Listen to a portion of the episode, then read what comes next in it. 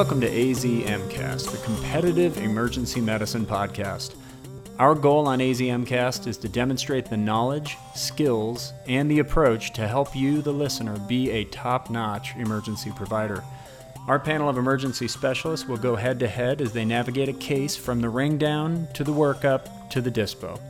Panelists will be awarded points for their quick wit, prioritization of tasks, and their clinical application of evidence based medicine. However, they will lose points for weak arguments that rely on experience based medicine and the use of banned, unhelpful jargon like gestalt or high index of suspicion, or just because I feel like it. The panelists with the most points at the end of each episode will have free reign during the art of EM to rant about whatever aspect of EM is near and dear to their hearts at that given moment. We encourage you, the listener, to pause the podcast at each segment and consider your own approach before going on with the discussion. And our hope is that you will develop a prioritized, evidence based approach to emergency medicine that will carry you into your next shift. And now, on today's episode, we present for your edutainment the Ring Down.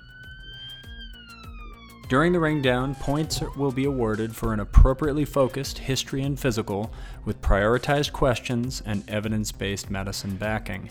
Points will be deducted for weak arguments or missing important elements. This is a 24 year old female brought in by ambulance with a chief complaint of shortness of breath. But before we get started with the case, let's introduce our panel and give you, the listener, a chance to put yourself in their shoes and consider how you would prepare for this case. Dr. Vivian Ng is an assistant professor of emergency medicine, associate program director, and simulation fellowship director here at the University of Arizona. Thank you, Vivian, for joining us. Thank you for having me back today. Dr. Jenny Plitt is an assistant professor of emergency medicine and simulation faculty at the University of Arizona. Thanks for doing this with us, Jenny. Happy to be here. And lastly, Dr. Brian Drummond is a clinical associate professor of emergency medicine here at the U of A and the epi to my histamine. Hi, Brian. Hi, I drafted Jenny and Vivian in the first round this year. so, yes. Uh, the, the case again is a 24 year old female brought in by ambulance with a chief complaint of shortness of breath. Vital signs are temperature of 37.0, heart rate of 128, blood pressure 96 over 64, respiratory rate of 28, and SATs of 92% on room air. So, just hearing that ring down without knowing anything else about what's going on, what's kind of in your high risk differentials for this patient as they're coming in through the board, Jenny? Uh, well, this is a young person, so I'm thinking less likely things like CHF or MI or COPD. Um, things that immediately come to mind are asthma exacerbation, uh, COVID, of course, or pneumonia, PE, allergic reaction, or anaphylaxis are really my top differentials uh, for this person. I'd also like consider arrhythmia and myocarditis, but I'd I'd have to know a little bit more about her to to figure that one out. Nice, getting deep with your preparation. Um, Vivian, um, how are you getting prepared for this case? Is this somebody that you're running over to and trying to get everything set, or is this somebody you'll kind of eyeball as you're walking by to another room? Since this patient is coming in by ambulance, this is definitely someone I'll probably be meeting at the room. Um, if this was the ring down, I'm getting on my phone. You have tachycardia, hypotension, hypoxia, and tachypnea. Um, I never believe those temperatures. I don't know if they're oral. I don't know if they're the magical skin probe where you wave your hand over the patient and guess the temperature. So this person may very well be febrile, which would make me throw sepsis on that list as well. Um, but there are objective abnormalities on her vital signs. So this is not, at least for me, not a walk by and go see someone else. I want to look at her work of breathing, her appearance, her circulation when she shows up. Brian, how much stock do you put in uh, pre-hospital hypotension. This patient's not hypotensive, but I also would really like their blood pressure to be higher than lower. Um, does, when you get that, uh, does that kind of raise the hair on the back of your neck, or do you say, ah, it's probably going to be fine when they get here? Uh, where we're at, I feel like every blood pressure is wrong. you know, just like, how many of these ring downs do we get? They're like unconscious, unresponsive, no vitals, and then they come in, they're awake and talking to you. That's so, the beauty of Narcan. Yeah, exactly. I, I think that the things I agree. I don't think the blood pressure is a a set like, oh my gosh, you know, it's not 50 over 20. Um, that would be something I'd get excited about, but it's in that middle range where it can go either way. So I'm not super excited.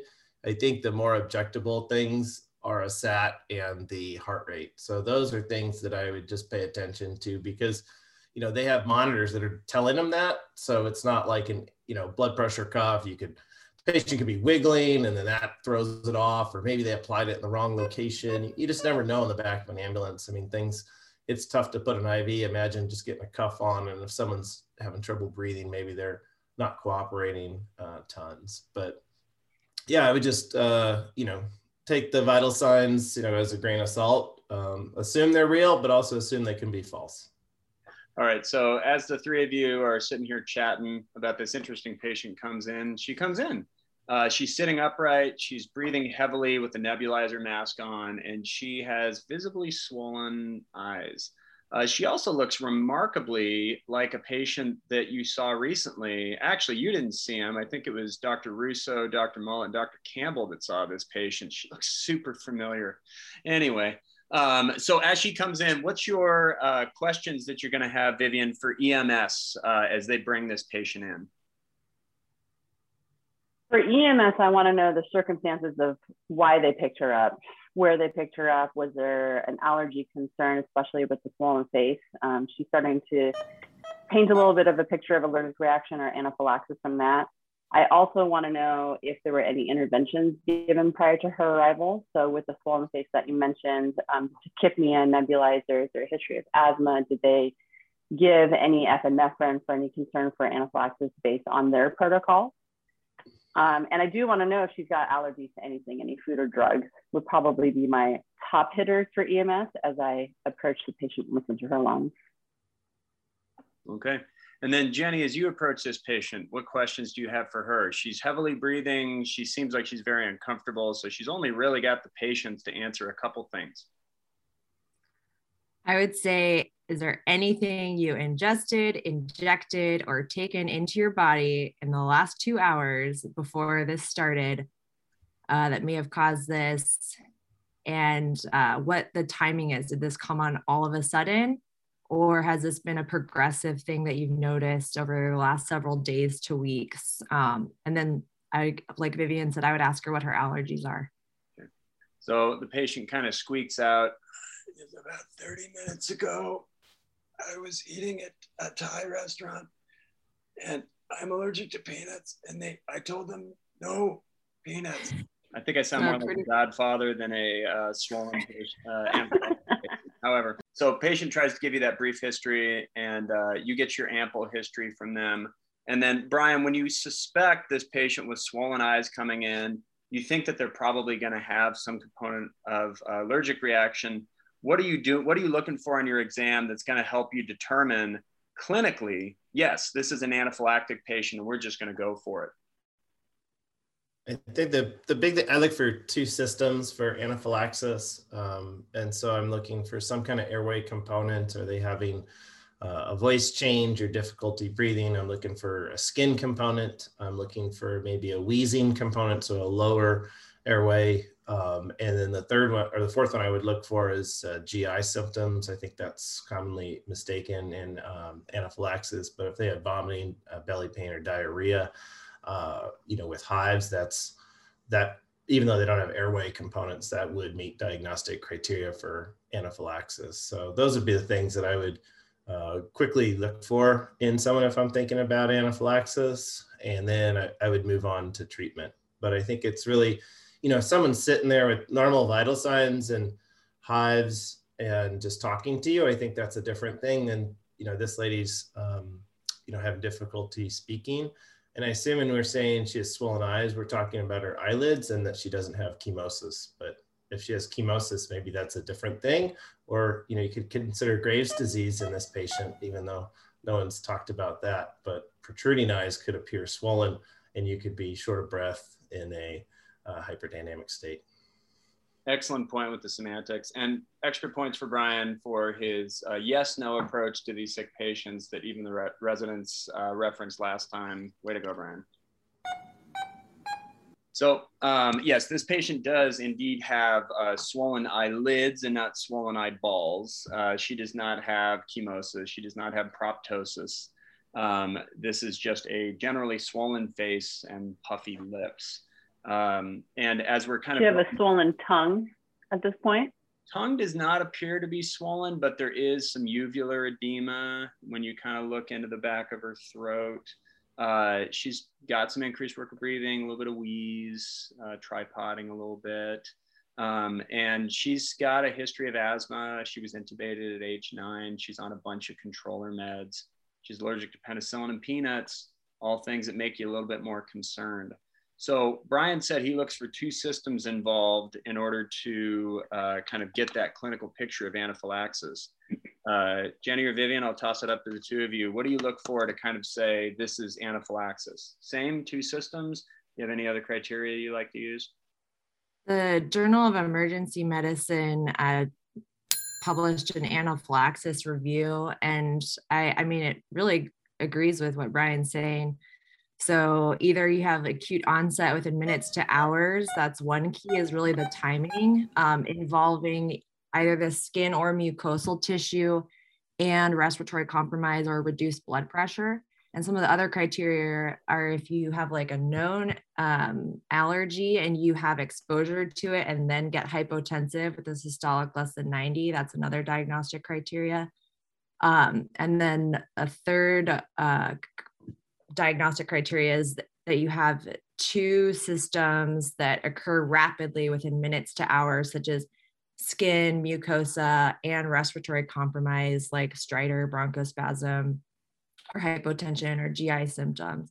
So based on that, this patient definitely meets anaphylaxis criteria. She's got the um, swelling, uh, the uvular edema that's concerning for mucosal swelling. It happened rapidly, um, and she's in respiratory distress. So I would definitely call her anaphylactic. I'm going to top Jenny by referencing the Annals article, which is a little bit higher than the Journal of Emergency Medicine, uh, to say that I agree. But more importantly, to say that uh, I think there's some, there's no completely agreed upon diagnostic criteria across all the different societies, and everyone references similar things. So I think that's part of the issue about why people don't always treat anaphylaxis with epinephrine right off the bat is because some people hedge about, well, is this really skin involvement? Is this really respiratory involvement? And I think really clinically, we should all be saying if in doubt, um, or if you even think it is, just go ahead and give the epinephrine because that's the treatment pathway. Um, the one thing I do want to bring up for skin involvement is, at least in the Annals article, I agree with everything Jenny said. The skin one tends to be the one where people get tripped up on is this really my second organ system? So a lot of these articles reference the facial edema, the ears swelling, all that kind of stuff. And, and really, it's not that local reaction to where you had that insect bite, if that was the one, the Hymenoptera, if that's what's causing anaphylaxis. If it's local to that area, it really has to be more general so they do exclude local pruritus and local rash at the site of maybe an insect bite as something that would qualify for a definition, and they more lean towards allergic reaction in that case rather than anaphylaxis. But I agree with everything else that's been said so far. Yeah, uh, Vivian makes a really good point. I really appreciate that you point that out. It's not just that you've got skin swelling or a single hive or something. This is either diffuse urticaria, like everywhere, or it's diffuse swelling, or it's that diffuse uh, erythroderma, which is a term that uh, just means red skin. You got I was told one time as a med student, you have to say it in Latin or you don't get paid. So it's an erythroderma, but really, in the case of a sick patient, erythroderma is a scary thing. It looks like a sunburn, just diffusely, but really, what it is is just diffuse vasodilatation um, and you've got uh, a loss of your uh, systemic vascular resistance, and it's a sign of cardiovascular compromise. So in these patients, if you see that diffuse redness, whether it's septic or whether it's anaphylactic, that's a big deal. So points to Vivian for that. However, uh, I happen to be an associate editor for JEM, and I don't appreciate your insinuations. oh, but I just got an article into Annals, Aaron, so I have to go with Annals. Well, congratulate. Did you really? Yeah, it's uh, it's soon to be published. Uh, we think, but yes. Well, points back up then. Congrats to you. That's awesome. One thing I would keep in the differential here too is um, uh, hereditary angioedema. Um, it, you know, it's a young female. She has history of you know facial swelling now. So if you you know you wanted to ask a question, there's you know, there's not a lot of treatments for hereditary angioedema um, other than you know FFP or C1 esterase uh, medicine that usually the patient has. But if you have to go find that medicine, it's sometimes difficult to. So that may be a quick medicine um, that you want to ask about in your early questioning. I know we're going down. It's not wrong if you're going to treat them for anaphylaxis, but there may be another option of treatment. So just think about that in these uh, swelling and shortness of breath uh, yeah. patients. Brian brings up an excellent point because that medication, uh, which I can't remember if it's a generic of the trade name, Berinert, is incredibly expensive. It's very expensive. I've given it once, and it took an, uh, a very high up act in order to get that released from pharmacy.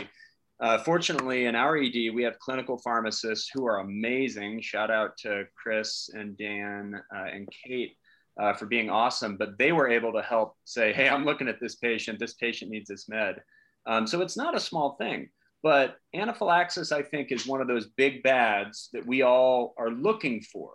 But what are some mimics you can think of that might present looking like anaphylaxis that might be something else? So, hereditary angioedema is one of them. Um, another one that I've been fooled with before was a patient who uh, had that erythroderma uh, had difficulty breathing, but it was actually like a warm septic shock. And we gave them epi, which fortunately still helped their blood pressure. It just didn't last that long, but it gave me plenty of time to be able to put in the central line and everything while we got their blood pressure up. Anything else you can think of that might be uh, a red herring while you're trying to look for uh, anaphylaxis? I think some of the upper airway, um, like epiglottitis, can appear that way or a retropharyngeal abscess or something where they, you know, they, they were breathing okay and doing okay.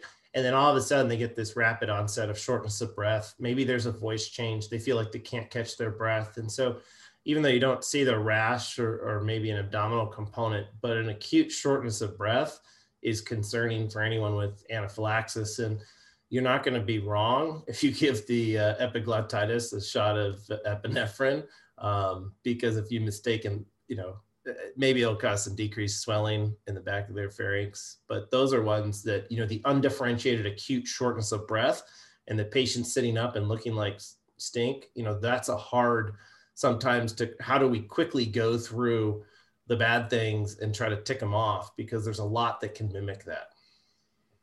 We both were going to say Ludwig's angina. I'll split the points for both of you. Well, the other one I would say is um, you don't see it often in Tucson, but scombroid compare like anaphylaxis. Oh yeah, um, that's true. When they come in, so another, another really strange one I've not seen in person, but I've kind of seen in different reviews and such is um, you can get like a subcutaneous emphysema if you've got like a, a pneumomediastinum or you've got a pneumothorax. If it starts to track through the skin, that can give you swelling of your neck, difficulty breathing uh, that can kind of mimic this. It's excellent job. So uh, as we come to the end of the ring down, uh, Dr. Ng is in the lead with a score of 14, Dr. Drummond at, at 10, and Dr. Plitt at 9 as we move to the workup. During the workup, points will be awarded for prioritization of interventions backed by evidence based medicine. Points will be deducted for poorly defensible workups or treatments. So to recap the case, this is a 24-year-old female brought in by ambulance with a chief complaint of shortness of breath for the last 30 minutes. Uh, she was eating Thai food and developed shortness of breath and swelling of her face. She complains of dizziness, itching, and, and throat closing, vomiting times two, and a little bit of diarrhea. Um, her past medical history is uh, significant for asthma, being intubated at age 19 with multiple ICU stays in the past. Um, meds include albuterol, uh, for, uh, formoterol, betamethasone, also known as Advair, montelukast, also known as Singulair, and an epi autoinjector. She's allergic to penicillin and peanuts, and the review systems are a little inconsequential at this point. Um, her vital signs here in the ED show a temperature of 37.1, heart rate of 128, Blood pressure of 99 over 62, respiratory rate of 38, satting 95% on 15 liters with her neb. She looks ill. She's in respiratory distress. She's diaphoretic with a diffuse erythroderma. There's that vocab word for the day. And HENT, she's got lip and eye swelling and some uvular edema. Cardiovascular shows tachycardic, uh, tachycardia with a regular rhythm, one plus pulses, uh, and a, uh, a, a, delayed cap refill, even though she's flushed everywhere. She's got increased work of breathing, tripoding, abdominal breathing, faint wheeze, and all lung fields and very poor air movement. And the rest of her exam is unremarkable. So, having this full history and physical, looking at this patient, one of the questions that was asked was Did anybody give her epi uh, already? So, the patient gave herself an EpiPen.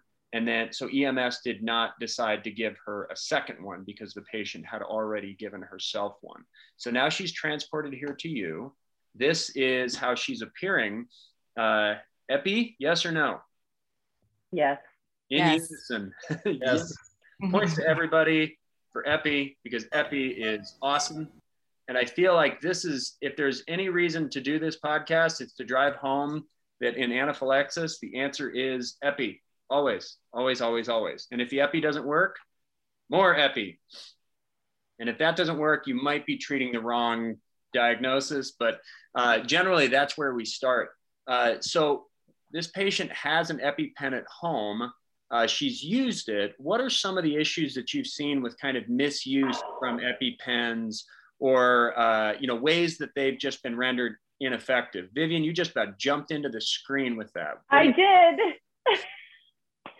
I, uh, in residency, I had a guy who was on the tennis court and he was exposed to some allergen while he was outside playing. He went to his tennis bag to administer his epinephrine pen into the appropriate place. He attempted to go into the anterior lateral thigh, and he had it flipped backwards. So it went into his thumb, and he was so scared about his anaphylaxis that he jammed it so hard the needle not only injected the epinephrine into his thumb, it the needle got stuck into his distal phalanx bone and Ooh. bent Oh. So he oh. came into the ED, and we had to treat his anaphylaxis, and then we had to give him phentolamine in his finger to reverse the vasoconstriction of his thumb. And then I had to digitally block him and then pull this needle out of his thumb because just the pull wouldn't work. We had to actually like yank with tools and everything to get it out. And that there pic- paints the picture of all the things you could potentially do wrong when administering an EpiPen. When you blocked his thumb, did you give him Letta with Epi? No. Good job. Well, you I know, with Epi is in, fine so. in every location. So, and I this totally is just another example of how you can inject a full epinephrine dose into your thumb, and people do not lose their fingers from that. Yes. We had that multiple times picture, in the military. I have the same thing where people put their thumbs and Marines played around with their epi injectors and did the same thing, and they were all fine. That is another myth. Please use Lida with epi everywhere. I think Brian is already soapboxing. He's getting there. I'll let him slip that one in because I think it's a good point. This is usually the example we use. I've seen one of my uh, previous attendings when I was a resident do this. The attending used to be a paramedic and uh, went in such a hurry to give the patient the EpiPen that he held it upside down. And you are not supposed to hold this thing like a clicker pen. You're not supposed to put your thumb over top because if you in a hurry grab it the wrong way it doesn't work at all. But if you you know then you can flip around. But if you put your thumb over top you're just as likely you got a 50-50 chance of injecting it into your thumb. That's why a lot of these pens are no longer pens. These pens are now um, uh, more of these kind of box shaped so that it's a little more intuitive not to hold this thing with your thumb over top um, what are some of the other ways you've seen EpiPen fails besides injecting it into your thumb or if you're the person administering the EpiPen, injecting it into you instead of into the anaphylactic patient? I've seen it where if you don't, like some of them will have a cap on one end, that if you don't remove the cap, it's kind of the safety cap that doesn't allow the pressure device to go. So if you never take the cap off, the uh, needle never comes out and people keep banging it up against their thigh and you're like we, we got to take the cap off. But uh, i've seen that before. It's kind of funny. I haven't actually seen this but i imagine you have to hold it to your thigh for a few seconds then usually hear the click and then wait for the medication to go in. So I could easily see somebody not, they just poke it in and pull it out and not give it time for the medication to actually get into the uh, muscle. Yeah, what we what we usually recommend when you're teaching people to use an EpiPen, if they've never had it before, you teach them the don't put your thumb over top, and you teach them to hold it for a 10 count if they can. Um, now the needle doesn't need to stay in for the 10 count per se, but if you jab it real quick and pull it out, then the epi just kind of sprays and it doesn't necessarily get the full dose into the patient's leg. And we do the lateral thigh so because it's one of the places that has very little sub-Q uh, fat in most people. So you can get it an intermuscular uh, dose and it's easier than other parts of the body and there's very low downsides in terms of vessels. So uh, if we, you know, we used to treat this with subcutaneous epi, but with EpiPens, we still show intramuscular. And so now everyone does intermuscular. Yeah, intramuscular definitely has better efficacy than sub-Q. Um, you can go through clothes if you need to, uh, depending on how bulky they're. If they're skinny jeans, you can go through. If they're sweatpants or something heavier, maybe not so much. It's worth just kind of getting it down, but you can go through clothes if you need to administer the EpiPen. Um, now, in the hospital, that's in the field. In the hospital setting, we tend to like to be cleaner about stuff. Um, and so we can try to get them off real quick and then get the patient covered if you do have one of those patients that has some extra sub-Q tissue around that vastus lateralis muscle, you might need to get a little bit deeper to get the medication into the muscle. So I have on a couple occasions uh, given uh, my epinephrine uh, that we've drawn up in the ED through a spinal needle in order to make sure it actually got down there. Uh, it wasn't a big spinal needle, but it was enough that uh, we knew that the regular needle wasn't going to get there. Um, and so that's a consideration, but that's anecdotal to me, and that's points to all of you for doing an excellent job. So. Um, do you guys know how many doses of epinephrine are actually in a single adult epinephrine pen? It's not one. I went with two, but I'm wrong. I so would have guessed two as well if it wasn't right. one. There are five to six dose full doses of epinephrine in an EpiPen auto injector. So if you actually break it apart and look at it, the total volume is more than one or two. You can actually, if you do it right, you can try to crack it open and reset the injector. But we talk about this in wilderness medicine actually, because if you're out in the middle of nowhere and you have someone with anaphylaxis and you have materials, just like you were saying, Aaron, you can actually break open the EpiPen once it's been used and actually pull up the epinephrine out of it and use it as a repeat dose if you have to. Is that why the drug companies charge three hundred dollars for the pen? That may be why. I'm not sure about that. That's a speculation, but yes, EpiPen copyright uh, patent here. you just blew my mind, Viv. It sounds like uh, trying to crack open an EpiPen to reset. It's going to be really difficult to do when you're tremulous. It's actually not. so, uh, so we've got Epi. Epi is the hallmark of what we're going to do. So I have a couple scenarios, and you let me know if this is going to preclude you from giving epi. Uh, so one of the scenarios is going to be you have a little old lady that seems like she's got anaphylaxis, um, and uh, she's got a history of stents and coronary artery disease, but she's got swollen lips and she's got a known trigger. Does she get epi? Yes. Yes. Yes. Points all around. Because when she's in this state of shock, she's getting the type 2 and NSTEMI while she's not perfusing her coronaries. And so, what's amazing in patients that have anaphylaxis is when you give them epinephrine, their heart rate goes down because they're typically in a state of shock. And so, you actually have, help add to that SVR, and their heart doesn't have to pump as fast. So, even in old people, if they truly have anaphylaxis, this epi is going to be to their benefit and you don't have to be as concerned about the side effect of, well, maybe this is going to give them a STEMI. Now, you don't want to give them one milligram IV push like you're in a code, uh, but you do want to give them the epi. I'll follow that on. There's actually a good article in 2012 from JEM uh, from Kroll that talks about this. And uh, there's actually five cases of STEMI from anaphylaxis treated with epinephrine and they followed. And none of those patients had any death and none of them had any residual disease.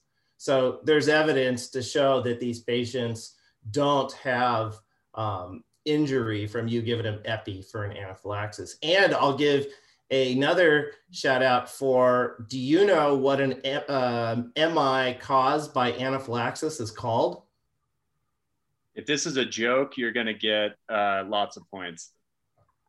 What is it? No, it's called Kounis syndrome. K O U N I S. So Kounis syndrome is actually an MI caused from the vasoconstriction of anaphylaxis. And that is a more common event than a STEMI given by epinephrine. So even more evidence that you should give epi to all these old people, even if you're concerned, you are a-okay. Yeah, there's no absolute contraindications to epi, especially when it comes to anaphylaxis. And there was um, a study by Campbell et al. that showed really with the IM epi, that's actually pretty safe. And that's what we're using for anaphylaxis because it tends to be better than the IV epi. Um, most dosing errors and cardiovascular complications came from bolus dosing um, epi which I thought was interesting because typically I'll do once, you know, they've gotten a couple doses of IM epi. I have done push dose epi while waiting for the epi drip or mixing up the epi drip. Um, but, you know, it's recommended actually if they're not responding to IM epi after a couple of doses um, to start a continuous infusion of epi rather than doing bolus dosing of epi. And there's very very few cardiovascular complications with that even in patients that have underlying coronary artery disease. I'm pretty sure i've signed one of those patients out to vivian. It sounds like the kind of patient i've signed out of a patient that was anaphylactic but then not getting any better. And so um, as we give the epi that's the first thing we're kind of waiting on it takes a little bit to have effect. It's not like naloxone where it's gonna, you know, suddenly they're gonna wake up and start breathing and say, "Hey, thanks, doc, I'd like to go." It does take a little bit.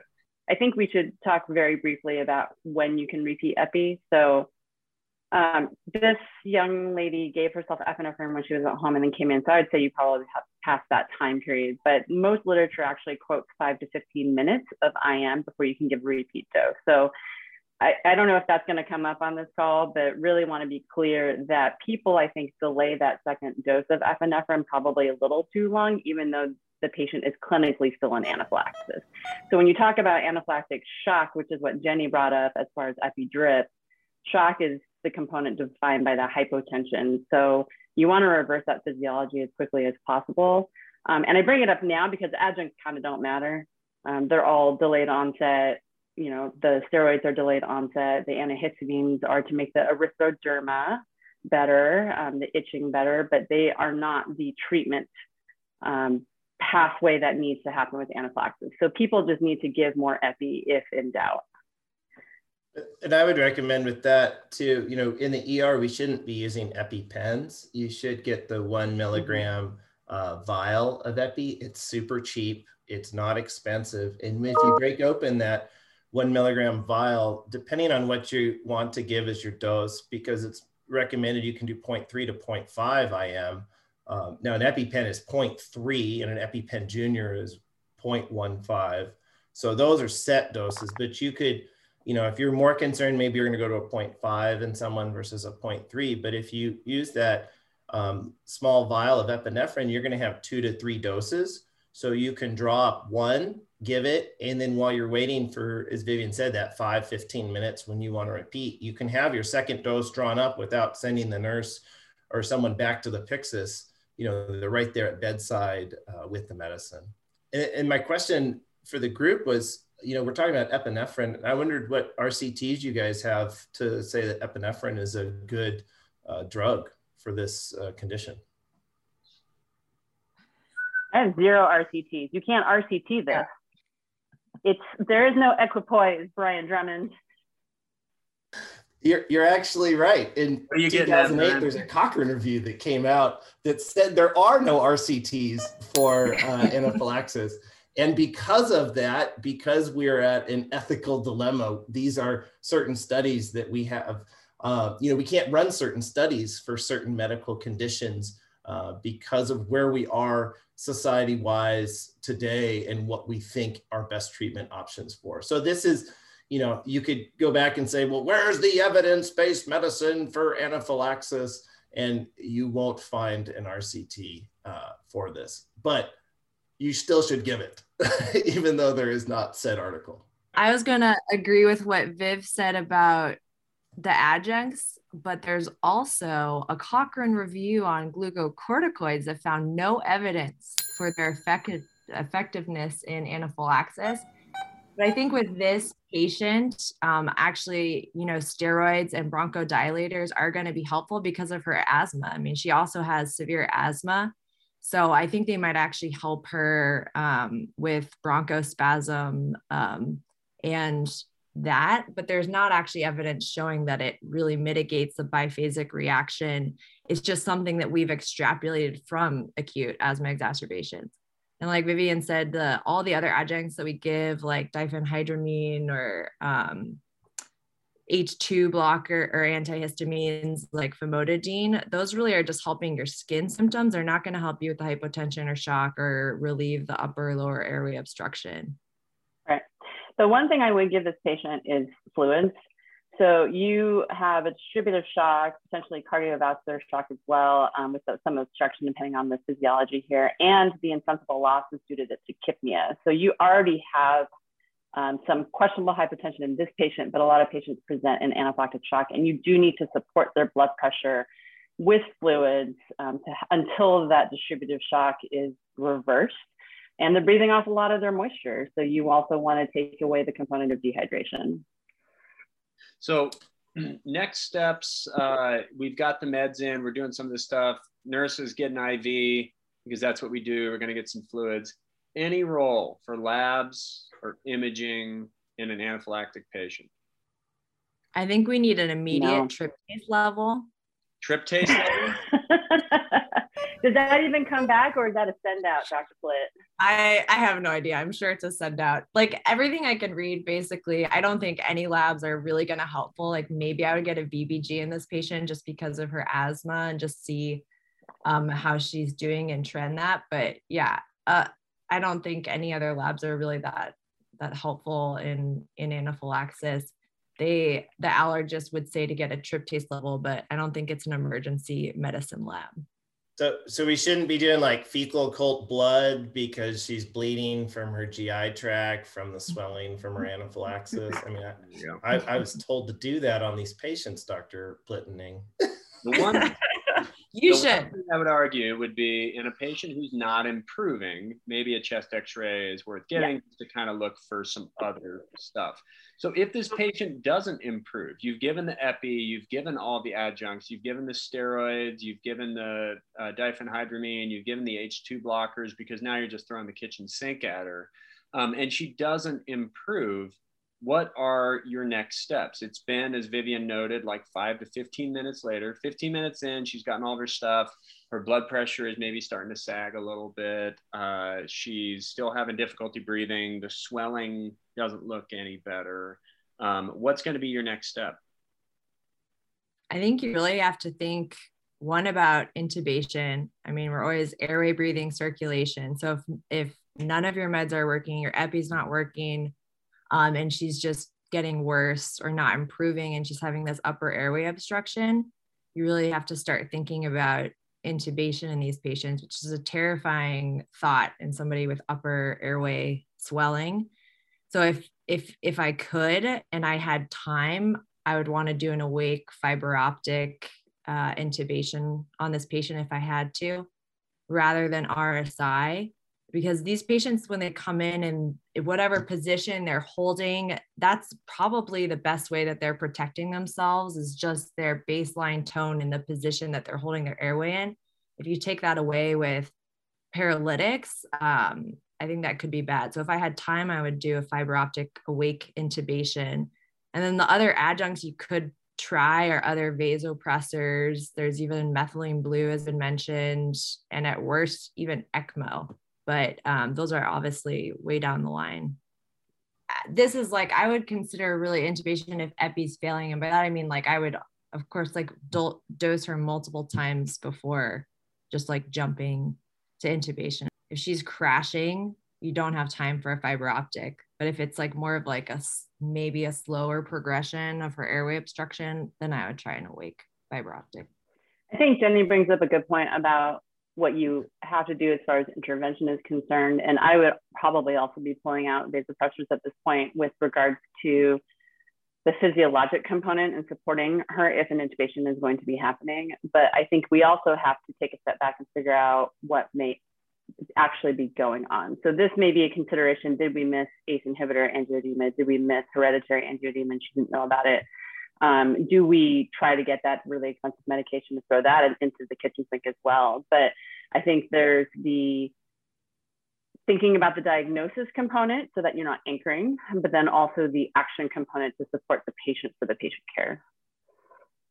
Yeah, I, I think this, you know, in terms of other, this is where you would think one other diagnostic test. So what could you do um, at the bedside? And this is a patient that, you know, if you have an anaphylaxis, you shouldn't be leaving the patient's bed until you see the symptoms improving. I think that's number one, and especially if you're looking to redose in five to 15 minutes. Um, if the patient had not changed, I would redose the epinephrine at five minutes if I'm not seeing an improvement and they looked scary versus they're not looking scary. Maybe I wait to 10 or 15 minutes. Um, so I would go to the faster scale of that. In terms of other diagnostics at the bedside for an undifferentiated shortness of breath, maybe you shoot as you know you call for like a soft tissue lateral of the neck, um, or shoot your chest X-ray that maybe you had waited on before. I think those are not unreasonable to do. You're not taking the patient away. You're not sending them away somewhere. Um, you can do just about everything while they're shooting those two images. There isn't necessarily this you know, a venous gas that Jenny had mentioned is reasonable, but again, won't change anything um, for what you're doing. It'll just give you a state of their, you know, uh, systemic effect, but doesn't necessarily help with your diagnostic, um, you know, cause of what's going on. The other, t- you know, and Jenny mentioned um, intubation in these patients, and and I would say, um, to be honest, if they're sick, I would not dick around with the fiber optic. If you're to go, you go and you bring a cric tray to bedside because you know there's two things that kill people in emergency medicine fast. It's dysrhythmias and anaphylaxis. So to say you have time for a fiber optic is going to be tough. If you have fiber optic um, you know and then what is your skill set with fiber optic? How quickly can you get that together? You know at fastest that's probably going to be 15 minutes. Um, and so that's going to be a lot more difficult for you in this patient. That swelling may increase to the point where maybe trying to throw the tube in early uh, would have bought you, you know, had a little less swelling in the back of the throat. And I would, I agree with Vivian, you know, if you're given a second dose of epinephrine in this patient and you're truly worried, you should be calling for an epi drip um, mm. at the same point because you're looking for you know, long term and maybe a continuous epinephrine infusion in addition to your uh, boluses that you're going to be doing uh, IM. So yeah. uh, they get they get scary uh, pretty fast. You know, of the crics I've done in my career, I've done two, and one was on an anaphylaxis patient. Um, and so, and when I looked from above, there was nothing. Like it looked like ground beef. You couldn't distinguish any anatomical features in her upper airway. So, um, you know, being on top of it is probably your best treatment option um, than falling behind and, and waiting. So, so let's go the other way. Let's say you give the patient her epi and she does get better. Maybe that first one was a misfire. Maybe it was a bad EpiPen that was expired. And so you give her the epi and now it's better. Lips are better uh, heart rate and blood pressure are better, breathing is better, erythroderma gone. How long are we watching this patient for to determine does she need to be admitted or does she need to be discharged? An arbitrarily decided amount of time per provider. I will I will give you points unless someone can come up with a non-arbitrarily uh, period of time to watch. Like an hour. One hour. One hour. I'm a one hour person. Where does that come from, Brian? That came from I want them out of my ER and they should be improving. Um, and that gives them time to kind of come like a one hour period from once someone goes from an acute to improvement works for a lot of things, just in terms of like you finish the sedation, they're usually awake in an hour. You know, you finish splinting them and you're getting their crutches and discharged, they're usually good to go in an hour. Um, so it's an arbitrary uh, number. But if if you said that her skin went back to normal, her lips and swelling are better, she has no trouble breathing. Um, I would give her an hour to kind of catch her breath and then maybe have her sip a little water while I'm writing up her prescriptions and coming up with a follow on plan for her. So to me, it's kind of a little bit of mental recovery because this patient was in extremis. So my guess is, you know, she's going to like, whoa, you know, she's just tripping out. And so it's going to take her at least, you know, most people 30 minutes to really um, come back to a normal mental state where you're going to be able to hold a rational conversation as opposed to like, I'm dying, I can't breathe. Um, and it gives you that period of time to get your stuff together and make sure that they have truly improved in that period of time. And have not developed new symptoms. I have another arbitrary number. I usually observe them for three to four hours after I've given epi. Uh, but again, you know, there's really not literature recommending any specific observation time frame. Like Vivian said, it everything really says it's like in the Journal of Emergency Medicine and the um, World of Allergy Organization journal in 2015. They basically just said to individualize your observation period per patient. There, I think a lot of providers a... pick the three to four hour range because of the half. I'm sorry. I think a lot of people pick the three to four hour range um, because of the half life of epinephrine. That's sort of classically what we teach for racemic epinephrine for croup for kids. Um, but it also has to do with the fact that it can cause tachycardia, arrhythmias, and chest pain.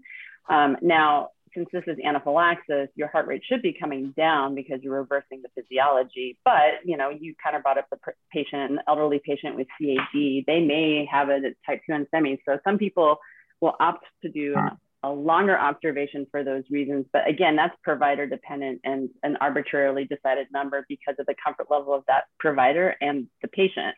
But I'm on the I'm on the Drummond train for this one. I tend to observe them a little bit on the shorter side as long as they remain asymptomatic. And I think that's the crux is they have to be asymptomatic.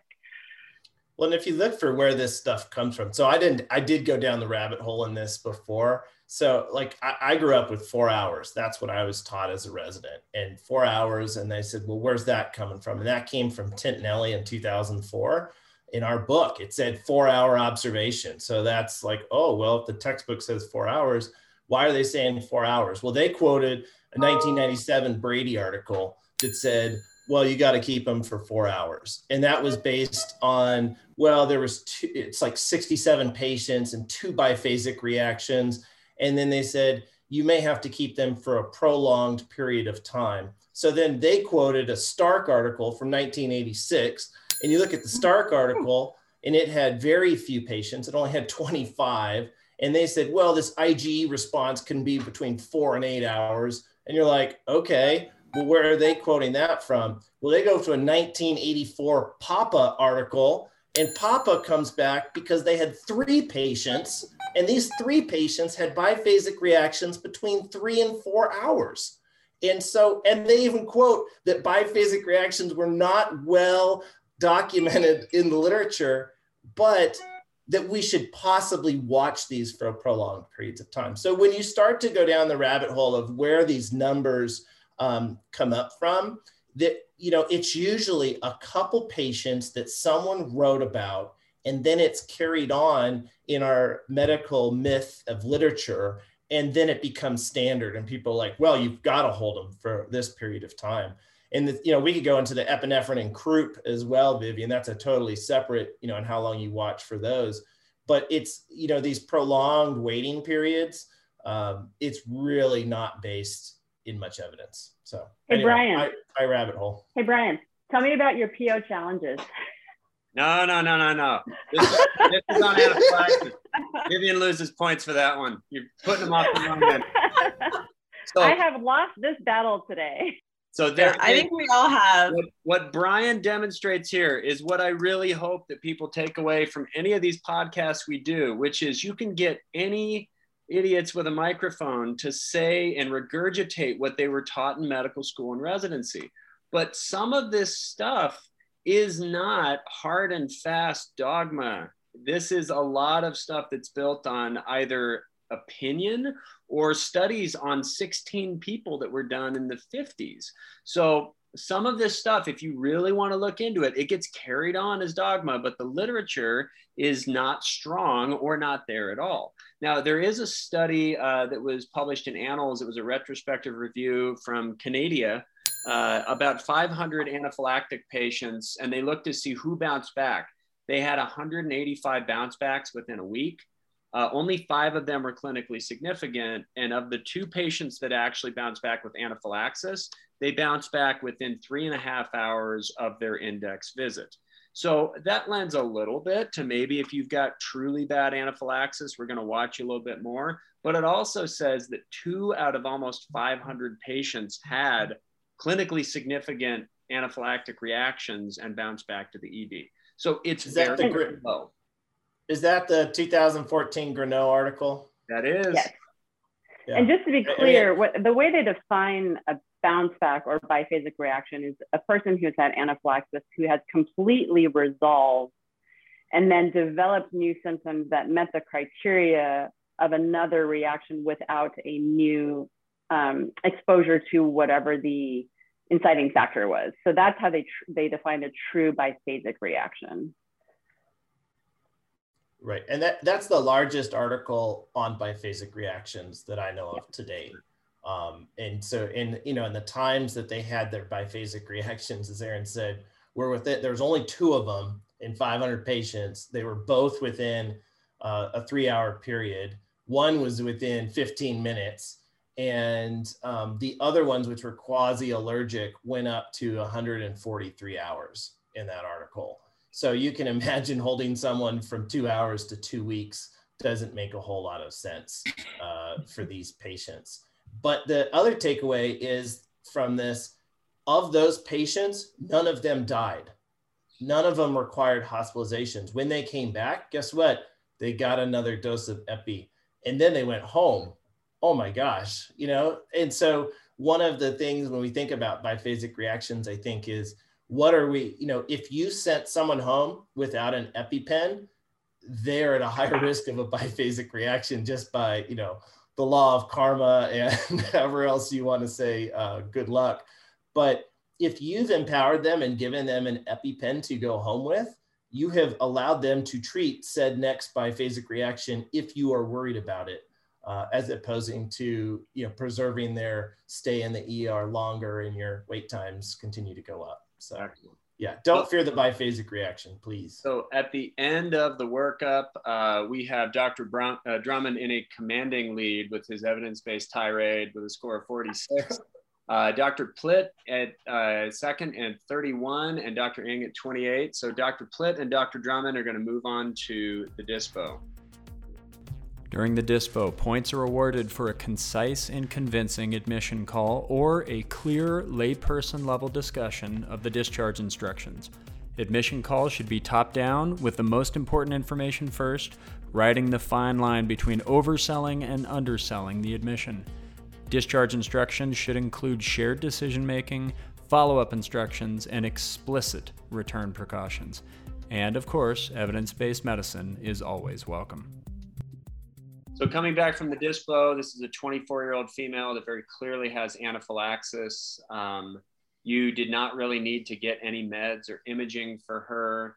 Um, after your treatment, uh, the patient has improved work of breathing and air movement. You monitor her uh, for your specif- unspecified period of time as you see fit, and she remains stable and she wants to go home. So, Dr. Plitt, uh, please uh, describe as me, the patient, what your discharge instructions would be in order for her to go home. All right. Well, hi there, little Jenny. Um, I'm concerned that when you came in, you had a really severe allergic reaction that we call anaphylaxis that can be deadly. Sounds like you're eating Thai food when this happened and you're allergic to peanuts. A lot of Thai food, just so you know, has peanuts in it. And the most important thing that you can do is avoid any food that has peanuts or uh, any any Thai food in future, since we're not sure that that's exactly what the trigger was. Um, we're going to give you an EpiPen to go home with, and uh, I want to sh- tell you how to use that. So you need to place the orange end of the um, EpiPen near your upper outer thigh. You're going to remove the blue safety cap and then you just swing it and push that injector into your thigh until you hear a click um, and keep holding it onto your thigh uh, for at least three seconds. And then after that, you can remove it, massage it into your thigh. And then I want you to call 911. And if you develop any similar symptoms uh, like difficulty breathing uh, in the future, hives, feeling like your throat's closing or that you're going to pass out, if your face gets swollen, be concerned about anaphylaxis, use your EpiPen right away and call 911. Um, it's also really important that you see an allergist uh, to determine, you know, the exact cause of your anaphylaxis and to get good follow-up um, and further treatment in the future. Um, am I going to get steroids to go home with? You know, I don't think you need uh, steroids to go home with. The EpiPen is really the most important thing for your treatment. Okay. Um, should I, I have asthma, should I still take all my other medications the way that I should? The way that I have? Yes. Yes. In fact, actually, I changed my mind. I'm going to give you some steroids to go home with with your asthma because you did come in and we're having, you know, some uh, wheezing and bronchospasm. So I would recommend keeping using your inhaler at home, and I'll also give you a, a steroid dose pack because of your asthma. Okay. Well, I, I, I appreciate, I trust you because you're willing to kind of listen to me and because your name is Jenny too. And that makes me feel better about you as my provider. So, all right. And she's on her way out. So Dr. Drummond, uh, in your scenario, your timeline, uh, this patient, uh, started to maybe improve a little bit with her epi, uh, but 30 minutes later, uh, she's really starting to feel a full return of her symptoms, including facial swelling, difficulty breathing, and some urticaria. So you re-administer her epinephrine and you decide to admit her. Is she going ICU, floor, step down, and uh, go ahead and make the call and page it out whenever you're thinking. Did she improve after that redosing? She uh, she improves a little bit. She's still got facial swelling. She's uh, her SATs are fine. Her blood pressure is okay, but she's still symptomatic and having trouble breathing. Uh, she says it feels more like her asthma at this point, but her lips are still swollen and she's having some trouble swallowing. Boy, you're giving me a tweener case. Um, let's. Uh, oh, I'll sell this to the ICU. Okay. All right. Hi, hi I'm Jarrod Mosier, and you're not. Uh, hey, Dr. Moat. Hey, Jarrod, what's going on? So I have this 24 uh, year old female with uh, anaphylaxis um, that's having difficulty and not really clearing. Um, she has a, she's an atopic kind of persona. She's had asthma, has had recent exacerbation uh, here and had some peanuts that are probably the trigger. Uh, took her own EpiPen at home, had swelling of her face, diffuse erythroderma, and also had some uh, belly symptoms uh, of her GI tract. She got fluids uh, here as well, had to get redosed with a second dose of steroids within five minutes. And then 30 minutes later, she still had not had resolution, started to feel worse. She got another dose of um, epinephrine. So now she's had three doses here in the first uh, uh, hour in the emergency room, including her home dose.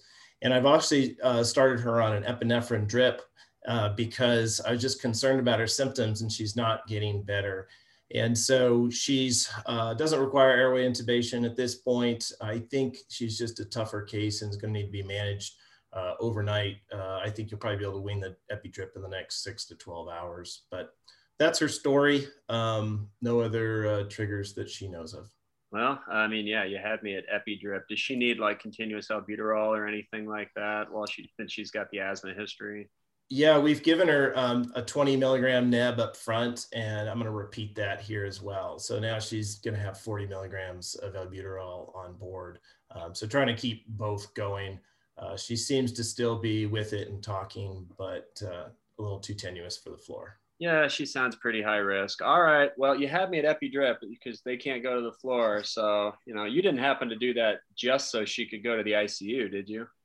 No, I, I think she required it after oh, okay. you know, four doses of epinephrine. I wanted to keep some maintenance on her, uh, a little basal rate as she's improving. So sounds like a great ICU admit. Sounds good. All right. So props to Brian uh, for uh, an excellent sell. And you know, you got to pick with some of these tweeners. Uh, you got to call one service and just throw yourself into that service. And uh, sometimes they're in between and they'll push back a little bit and want you to call, but you got to pick one. You just got to start somewhere. Uh, and sometimes if you go, hey, we're going to the ICU, then give them ICU management. You don't need to give somebody pressors that doesn't need it, which I agree. Brian wouldn't do that. Um, but if they need it, then it's kind of a clear cut case.